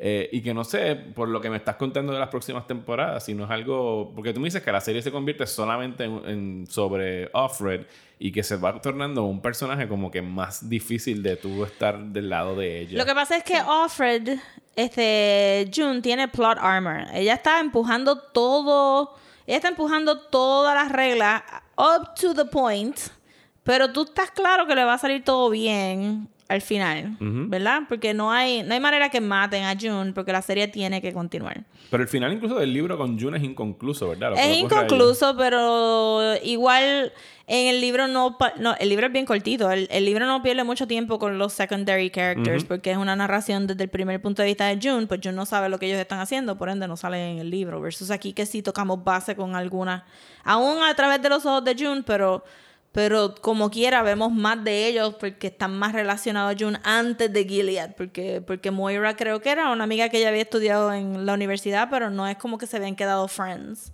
en el libro, si me recuerdo bien. So, al tener plot armor, quiere decir que las cosas, que algunas cosas malas les tiene que tocar a los personajes secundarios. So, a June no le puede tocar la historia de Rory. No, para nada. Este, y en el, en el libro simplemente esta persona que era así, este Off Glen, y de momento cambian Off Glen, Off Glen se la llevaron y June nunca supo qué le pasó a Off Glen. So el show está desviándose para enseñarnos, para que tú veas lo espeluznante que sería si, si una handmaid gay este, entra en una relación con una Martha y como las Marthas no pueden tener hijos, pues santo remedio la, la guindan y que estuvo, esos tiros de cámara estuvieron bien chévere también porque estamos en la guagua con Ay, ellos. Sí, que sale todo desde un solo Y tiro. ellas se llegan a tocar, y entonces pues vemos a la Martha al final. Nunca sabemos el nombre de la Martha al final del día, era una Martha con, con números, las handmaids tienen números también. Y entonces, eh, y después ver pues la realización y de... de se quedó Rory, I'm sorry. Alexis. Eh, Alexis, exacto. Ver la realización de Alexis que le hicieron este, este procedure.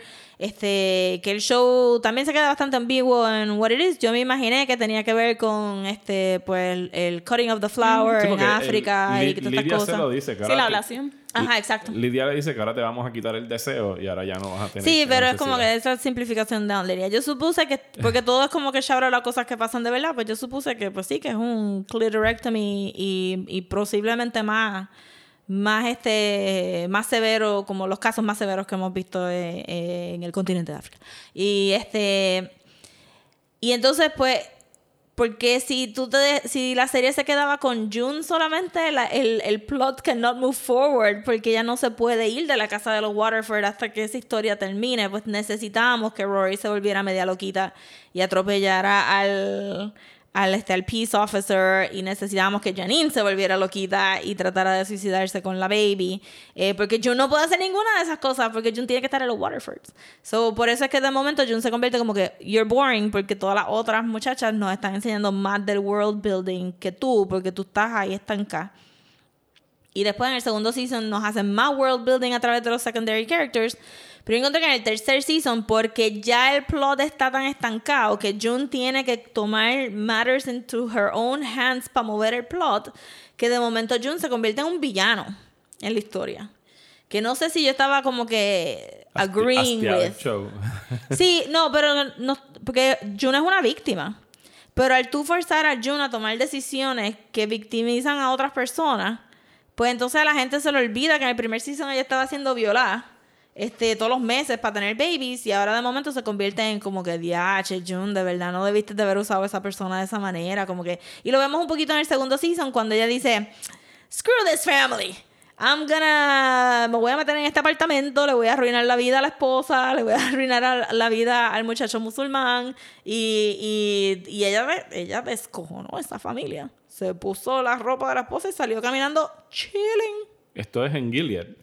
Sí, en el segundo season. No, que yo no he visto el segundo Sí, yo sé, pero te Sí, recuerdas ahí de- es cuando, cuando aparecen las Econowives. Ajá, cuando ella sucesos, sucesos, sucesos. La cosa es que acaba este en la casa de esta familia que son econo, econo people y resultó que el, que el muchacho era musulmán y que tenía un hijo. Este, y ella entra pidiendo este santuario, él hace todo lo posible para moverla, ella se va super chilling, pero esta familia la, porque obviamente she's not being very stealthy, este, los ICE la cogieron, mataron al muchacho, pusieron a la mujer a trabajar como handmaid porque había tenido un hijo y el hijo se va al sistema de Gilead, ella descojonó una familia completa porque ella necesitaba santuario. Y podemos entrar en el, en el back and forth de ella tratándose de escapar y no, y queriendo escapar si no, y qué sé yo, que también es una manera de mover el plot más allá del libro, pero se convierte en una cosa bien frustrante como que, nena, acaba y cruza ya para Canadá para que tú muevas el gobierno de otra manera y extra, extradite your kid. Es como que ella, oh, do I want to leave? I have a chance, but I can do this, I can do that. Y el tercer season es todo eso. Todo eso. Y uno está ahí como que, oh my God, Y han dicho, vete a Canadá. Obviamente viene una cuarta temporada, presumo. Sí, me imagino. Con no- ese final. Y no han dicho que vaya a, a terminar. Bueno, ¿no? y hay un libro nuevo también. Sí, O que sea, seguro que me imagino ¿Y el libro nuevo dónde se desarrolla? O sea, ¿en- ¿Cuánto tiempo? O sea, ¿Regresa el personaje de Offred o cómo, cómo Pues funciona el libro, yo apenas lo empecé a leer. Sé que son tres puntos de vista, me parece. Eh, uno es de una tía, la de una aunt como Aunt Lidia. El otro es de una persona, una chica que creció, ¿verdad? En, en Ah, ese sistema. nice. O sea, que, que no es lo mismo, ¿verdad? Cuando tú viviste lo que era antes y Sí, la que esa es su- transformación. esa es su realidad, a- haber realidad. sido Se socializada. supone que así. June era la última generación de mujeres que se recordaban de la vida pre-Gilead. Sí, porque aquí el, el time frame, el- viéndolo con mi esposa, me decía, pero ven acá, porque muchas personas actuaban como si tú no te acuerdas de lo que pasó hace dos o tres años. Eh, me imagino que en el libro ha pasado bastante tiempo desde Aquí que te lo dejan no pasó tanto tiempo este para June y te lo dejan saber por el pelo.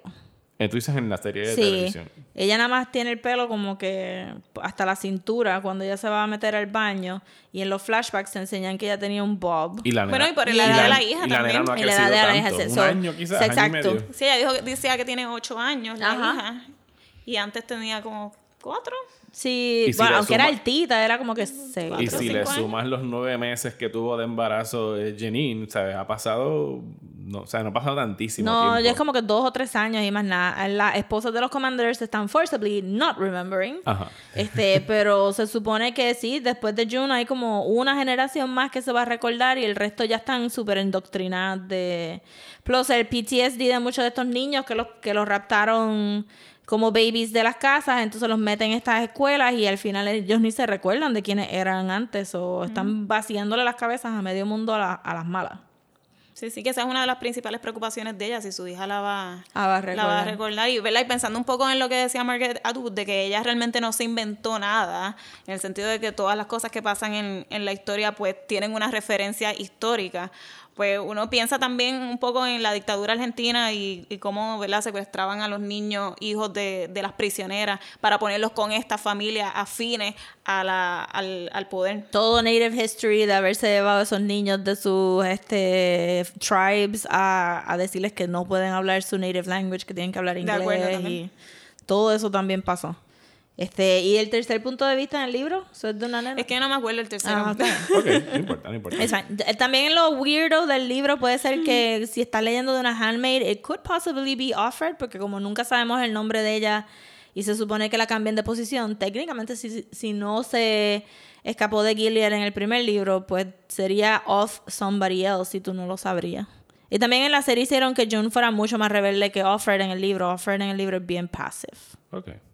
Sí, tenían que dar algún tipo de, de agency a ella. Pero en entonces ese agency, se, entonces ah, no, no estoy muy de acuerdo de coger una víctima y decir, but look, if you go this way, then I can't join you and you're a villain. Y es como que, bueno, pero técnicamente, pero de verdad, te- she really messes Te up a lot of people. en lo que estás tratando de evitar el que ocurra. Ajá, y no me gusta ese, ese tema en Handmaids porque este pues todo el mundo está ahí bajo obligación y te están violando todos los meses y que se supone que tú hagas, te quitaron tu hijo, bla, bla, bla, todas estas cosas y es como que, eh, my goodness, if there's a moment to be, tú sabes, proactive and start killing people if you want to, then go ahead and kill people. Eh, vamos a hablar de Janine, que Dale. se nos va a olvidar. Incluyamos a, vamos a acabar con Janine, dale. Sí, porque Janine es la, la más jovencita Ujú. eh, del grupo. Y también eh, creo que le dieron, eh, ¿verdad? Es la que representa el, el broken mind de cómo si la empujan demasiado, pues pueden, ¿verdad? Y pueden romper esa, esa cabecita y Janine se queda como super crazy, crazy este, al final del season, porque con ella la vemos en el Red Center con June. Que- Después, que es la más rebelde de todas. que es la más rebelde de todas. Y después la vemos en el ritual de hacerlas confesar cuando las violaron en algún momento, ¿verdad? Dejándonos llevar por el... la- este, siete de tres personas han pasado por un sexual assault situation en Estados Unidos. Este, so que ella estaba describiendo una violación en masa de sus propios amigos. Ella dijo que los conocía. Y entonces, este, en el Red Center entonces era It's all your fault por haber sido esta clase de persona. Y Gilead te va a proteger, etcétera. Pero it's all your fault por haber sido como que este promiscua y yo no sé qué. Y por el por la malcrianza al principio le quitan el ojo. So Janine ya está sin ojo desde, desde, el el principio, principio. sí. Primer episodio. Y con Janine entonces, por ser la más jovencita también, es que el Commander se aprovecha de ella. Uno tiene el sentido de que maybe Janine es como que barely 23. Porque bien es bien naive también. Entonces que el Commander empieza a tener relaciones sexuales con ella fuera del, del de esto, ¿verdad? Eh, la idea siendo de que maybe son consensuales because they're in Le love. prometen cosas, sí. Ajá, pero se, se, se implica que es como que coerced también y ella es como que ya está tan desesperada por tener algo positivo en su vida. Y la idea también de que si ella se enamora de este commander puede quedarse con la baby que va a tener de él. Pues entonces, cuando de momento choca con la realidad de que, de que este no va a pasar. Si no se van a casar con ella, no, No se van a casar con ella, la van a mover de la casa porque la bebé este no le pertenece a ella, no le puede ni poner el nombre que ella quiere, ¿verdad? Que la bebé se llama Charlotte para ella, se llama Angela para la, para la Commander's Wife. Entonces ella decide suicidarte, pero todo el mundo en general decide que en, el, en la serie Janine es el punto de, empa- de em- como que we're gonna be very pendiente de Janine porque todo el mundo le cogió mucha pena. Incluyendo a un Lydia. Incluyendo a que yo no le creo por un instante nada sé- que haga Undoubted. Después, es en el tercer season, tenemos un flashback que podría explicar eso un poquito, pero Anda ahora ha hecho tan buen trabajo vendiéndonos este Monstruo. Sealot ahí de yo me creo todo lo que estoy diciendo. ¿Qué tú dices? Porque ella así como que trata de protegerla más que a las demás. Yo siento Pero- que, que le da, que llega un punto que le da pena, porque de verdad que, que la vida de Janine está bien mierda. Pero igual la man- ella es la que da la orden de que la vayan a pedrar. Claro. Sin pena alguna. Pero después, se- después dice como que, "Pues, Pues si no la quieren apedrar, váyanse para la casa. Ajá, exacto. Pues, eh. y después, este, eh, porque Janine como que también degenera mucho y se convierte en una nena chiquita psicológicamente hablando. Este, so que tenemos muchas interacciones de ella donde Janine como que va regressing more and more a I just want a reward, I just want y está todo, todo chava de mente y Lydia como que reacciona mucho a eso. No sé qué van a hacer con el personaje de Aunt Lydia después del tercer season también. Es como que you're just complicating a lot of stuff y se debió de haber quedado como que you're just mean porque crees de verdad en las cosas que Gilead te está diciendo. En Gilead te sacó lo mean para afuera porque te dio poder a través del taser.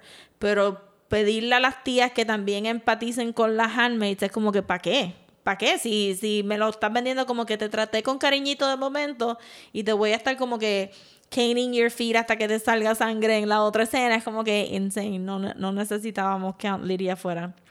Pero Janine me da un poquito de gracia porque de verdad todo el mundo decide como que Janine is it. Janine is the girl we're all going to protect because she's the sweetest, pero la ha pasado bien mal alrededor de nosotros. Este, pues vamos a tratarla. Y yo creo que también se convirtió como que un poquito de fan favorite. Bueno, eh, ¿algo más que queramos decir de The Handmaid's Tale? Eh, Cristina. Eh, si querías resumen del segundo season o tercer season. No, no creo que debamos mencionarlo. Digo, si lo quieres decir, lo podemos decir. Ok, spoilers para el tercer season. Spoilers para el segundo y tercer season de Handmaid's Tale. Eh, porque el tercer season estuvo muy malo. Ok. Porque Yo tenía esperanza de que mejorara un malo, poco. malo, malo.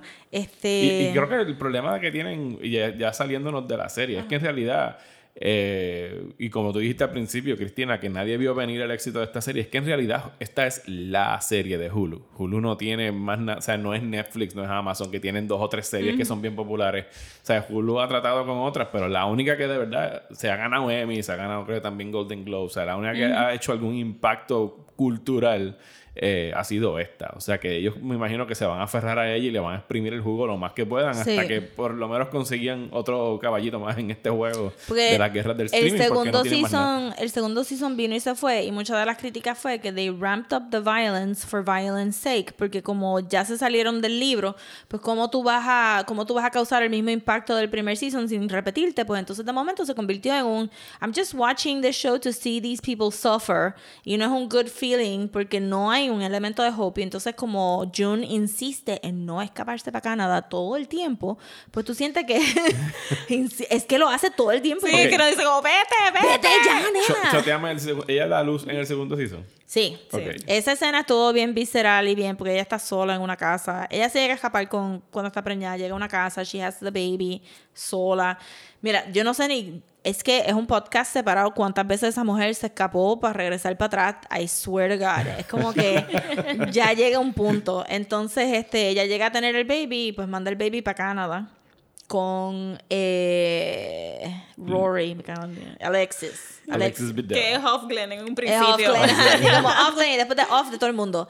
Este se escapa, la manda con Canadá. So, tú tienes el tercer season, es este Alexis entrando a Canadá, este, encontrándose con su esposa, que es Clea Duval. Uh, Clea Duval. Ah, claro, vos Sí, sabes. sí. Te emocionaste en ese momento. Tres segunditos, tres segunditos aquí, tres segunditos allá. Eh, y entonces tienes a, a Luke teniendo que tomarse, tomar responsabilidad por esta bebé que es hija de Nick y, y June. Entonces, pues ver cómo él brega con esta situación de. Yo No sé que ella la hizo sin querer, pero también tú sabes que no fue sin querer, porque she gonna fell in love with Nick too, y tú estás forcejeo mientras Moira está tratando de buscar ex-girlfriends a ver si sobrevivieron y, y conectar, y tú, estás, y revolucionas en Canadá, que de momento Canadá se pone bien interesante, pero June todavía está en Gilead. Y tú estás como que... La protagonista del show no está en la parte interesante. Ajá, y tú dices como que porque tú no te fuiste para allá y movías el gobierno, porque entonces en el tercer season también los Waterfords como que los sacan del playing board porque en el Porque finalmente se dieron cuenta que es un incompetente. ¿o no. no, bueno, no, exacto. Eh, parte de, lo del tercer season, es que de verdad el segundo season no pasa nada. Parte de lo del tercer season es que también nos enseñan un poco de los commanders. Y pues tienes el commander este, con este otro actor famoso que es excéntrico, que la esposa tiene problemas mentales, pero como en Gilead no creen en medicamentos, she can't get her fucking medication. Y entonces este está siempre encerrado en un cuarto. Ellos no hacen el ceremony, de momento lo obligan a tener el ceremony. Porque entonces aquí es donde viene Chris Maloney. ¿Cómo es que se llama? Chris Maloney. El de Special Units SVU. Meloni. Meloni. Eh, sí. Pues él entra, sendo cambio, chacho, papelazo. Y te enseñan en DC que todo es way worse. Y a Handmaids les cosieron los, los, los labios con unos metales. Y él llega a, a Boston. Que Boston, es Boston. Este, él llega a Boston y está como que, wow, ustedes dejan que estas handmaids este, hagan lo que les da la gana aquí, porque en DC solamente se pueden parar en unas áreas específicas y no te pueden hablar y qué sé yo, bla, bla, todas estas cosas. Y tienen, la, tienen así como que las caras tapadas para que ellos no vean los rings. Este, eso es bien, bien, bien extremo. Y entonces tú ves que Waterford, pero entonces Chris Maloney es como que a little bit gay. Y está como que sobeteando a Fred Water, Waterford un poquito. No sé por qué, porque there are other commanders que son más good looking que Fred, let's face it. Y entonces, pero él está ahí como que, y hay un nebuleo. No voy a decir qué pasa con ese personaje, pero no, no es full nebuleo gay anyway al final. Y entonces, este, June empieza a mover a todas estas personas las fichas para ya poder sacar a Hannah también, porque había sacado a la otra. Entonces los Waterford se fueron para hablar con el contacto que ella hizo en el segundo season de Estados Unidos. Y los atraparon y los metieron en la cárcel. Y todo este revolú. Y al final, el show, el season se termina. Y June, again, did not escape. Este, Ay, no. Sí, el punto es que como que sacó a todos estos niños de Gilead y los mandó para Canadá sin los papás. Sí, pues las Marthas como que las ayudan y se acaban muriendo un montón de Marthas, se acaban muriendo un montón de handmaids para llevar como que ciento y pico de niños en un avión de carga a llevarlos a, a Canadá. Hannah no está en el puto avión de carga. Y entonces como que... ¿Por qué no está en el puto avión de carga? Porque, la fa- porque ella, ella hizo un montón de cosas que hizo que la familia que tenía Hannah se pusieran súper, súper perseados y se llevaron a la nena más lejos todavía. Ella todavía no se encontró con Ana en el tercer Ella se encontró con Hannah en el segundo, el segundo, season, ¿verdad? que fue la cosa más selfish que yo había visto que, que June hiciera hasta ese momento. ¿Qué fue? Pues encontrarse con la hija, porque tú le vas a dar a tu hija La esperanza de que la tú esperanza, si tú no estás segura que tú puedas sacar a tu hija de ahí, y te- todo el mundo te está diciendo, mira, la están tratando bien within the system, está safe, pues espera a que tú tengas un mejor plan para sacar a tu hija. Pues ella hizo que la hija tuviera que enfrentar eh, la idea, o sea, tuviera que enfrentar otra vez que la, se la raptaron, que la pusieron con esta familia, que esa no es su mamá, que esa no es su papá. ¿Para qué? Para que ella tuviera dos segundos de ella de conversación. Y es como que, mira, dejaste a la bye. nena... Ajá. No, de verdad. Y, y, y fue como que. Y ahí es donde para mí June como personaje deja de funcionar porque todos los pasos que ella está tomando los hacen ver. Al final del día se ven bien selfish porque tú pudiste haber tenido un plan directo de. Y si voy a Canadá, yo puedo intercambiar información de la que yo vi. eh, con los Waterford, porque la- ella puede ir y decir, mira, existe algo que se llama Jezebel y está lleno de prostitutas y ellos están viviendo una vida que no es la que presentan en el mercado de, de Gilead. Y entonces todas las esposas, al hacerlo público, pues para mí que eso fue lo que yo pensaba que iba a pasar cuando pasó lo de Janine, pues que ellos le tienen que cortar los brazos y tienen que hacer como que todo este thing de, de pagar por sus pecados. Que si ellos públicamente, mundialmente soltaban lo de Jezebel, pues entonces se iba a formar caos en Gilead, porque todo el mundo se iba a estar chopping up something este, para pa esto, y entonces todas las esposas y todo se iba a crumble. Pero no, June tenía que quedarse en Gilead para ver a Hannah dos segundos, para mandar a la otra, para ir back and forth. En un sitio donde no tiene poder. En no, no tiene poder y en Canadá estaban como que, we need informants. Y June ahí como que, no, yo no voy, voy a quedar aquí. y para mí eso es lo que hace que el resto de la serie no funcione. June se convierte en esta cosa que por mover el plot usa a todos estos otros personajes igual de vulnerables que ellos, que acaban pagando el precio bien fuerte, pues se mueren o whatever, porque ella tiene plot armor y ella es la única que no se puede morir. Y es como que, pues, ¿qué tú vas a hacer en el cuarto season? Ella va, ella va a arrasar con todas las muertas y con todas las handmaids. Mejor de lo que Gilead ha hecho, porque la está usando como canon father. Porque ella es la única que no se va a morir, porque ella es la protagonista. Mira para allá. So, por eso no me, no me encantó ese tercer season. Y no, no sé que, no creo que vaya a ver el cuarto, de verdad. Bueno, yo no estoy entusiasmado para ver ni el segundo ni el tercero, así que por eso fue que les dije que, que me lo chotearan. eh, porque me, me gustó el primero dentro de lo que te puede gustar estar viendo 10 horas de mujeres siendo torturadas. Eh, pero sí, lo considero que está bien, bien hecho, está bien filmado, bien actuado, pero no es algo que a lo que me pueda someter. Sí, demasiado. Tiene Yo Demasiado, siento como que porque- debieron de haberlo declarado un miniseries y haber hecho just really good first Sí, season. pero ahí volvemos en que Hulu necesita algo de que hablar. Yo creo, yo sí. creo que el plan original de ellos, eh, bueno, no, de la forma que termina el primer season, no puedes decir que ellos pensaban acabarlo en uno, porque en realidad acaba con ella montándose en una guagua. Y así mismo acaba el libro. Ajá. Pero, Pa' e- exacto, para ella acaba de esa manera. que, pero sí, en realidad sí lo pudieron de- dejar, dejar ahí, decir, mira, si acaba el libro, y ahí lo dejamos nosotros también. pero, pero no incluyen entonces el epílogo. ese No, de- exacto, hubieran terminado la serie con el epílogo y ahí pues se quedan vivos, pero tiene un final. Es que greed, man, corporate greed. Exacto. You don't not just one of your many toys. You don't own me. Don't say I can't go with other boys. ¿Estás bien cansado de los programas de política aburridos? Pues trata Radio Independencia, un podcast de política, derecho y todo lo que se nos ocurra desde el independentismo boricua, donde Andrés González y Adriana Gutiérrez discuten temas de actualidad y temas históricos con algunas de las figuras más importantes del independentismo y la izquierda puertorriqueña. Suscríbete a Radio Independencia en tu aplicación de podcast favorita y en nuestro canal de YouTube. Únete ya. Bueno, ya está aquí este episodio de Desmenuzando. Muchísimas gracias, Cristina, por, Gracias a ustedes. por estar aquí con nosotros en esta extensa discusión de The Handmaid's Tale. No Había mucho que hablar, había mucho que Sí, hablar. fue, fue una temporada entera de televisión más una ñapita ahí de lo que pasa en las segundas y terceras temporadas. Tenemos que, obviamente, eh, agradecer a las personas que se han unido en esta última semana, a- en las últimas dos semanas, porque en realidad la semana pasada no incluimos las menciones, al Patreon de Desmenuzando en patreon.com slash eh, desmenuzando, donde pueden apoyarnos y pueden recibir episodios exclusivos. Eh, Rosa, ¿quiénes son las personas que les tenemos que dar las gracias esta semana? Pues gracias Efraín, Ara, Francias, Joel, Juan, Miguel y José. Saludos y muchísimas gracias a ustedes por unirse al Patreon. Estamos ahora en 64. eh, estamos a ley de 11 para llegar a nuestra tercera meta.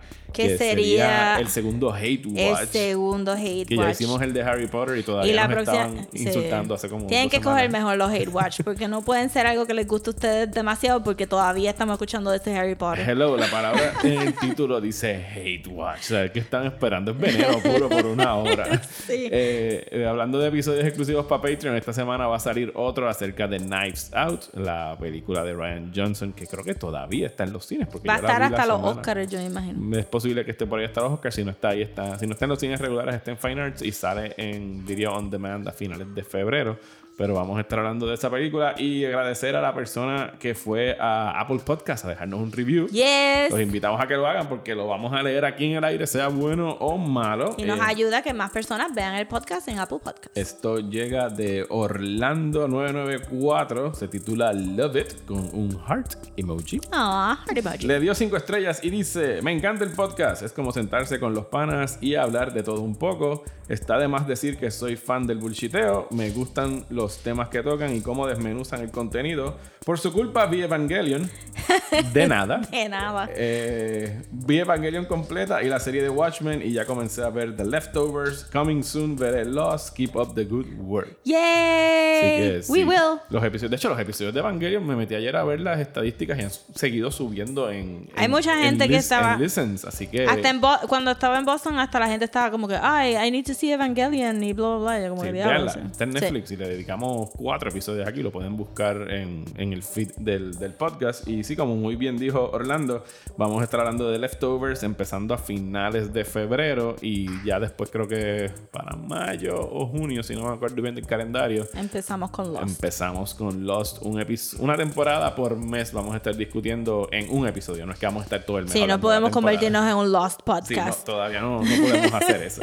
Así que muchísimas gracias por escucharnos. Rosa, ¿dónde nos pueden buscar en las redes sociales? Nos pueden buscar en Instagram como Desmenuzando y en Twitter y en Facebook como @desmenuzandopod y si quieren mandarnos un email lo pueden mandar por desmenuzando el podcast a gmail.com. Y a mí me pueden buscar en las redes como Mario Alegre. Y a mí me pueden buscar en Instagram, Twitter o Facebook como at Comics. Muchísimas gracias por escucharnos. Muchísimas gracias otra vez, Cristina. ¿Cuáles son las redes sociales de todas? Sí. Pues estamos, tenemos nuestra página todaspr.com y en Facebook, Instagram y Twitter at todaspr. Y que se repita Beautiful. la visita. Muchísimas Yes. gracias por escucharnos y hasta el próximo episodio de Desmenuzando.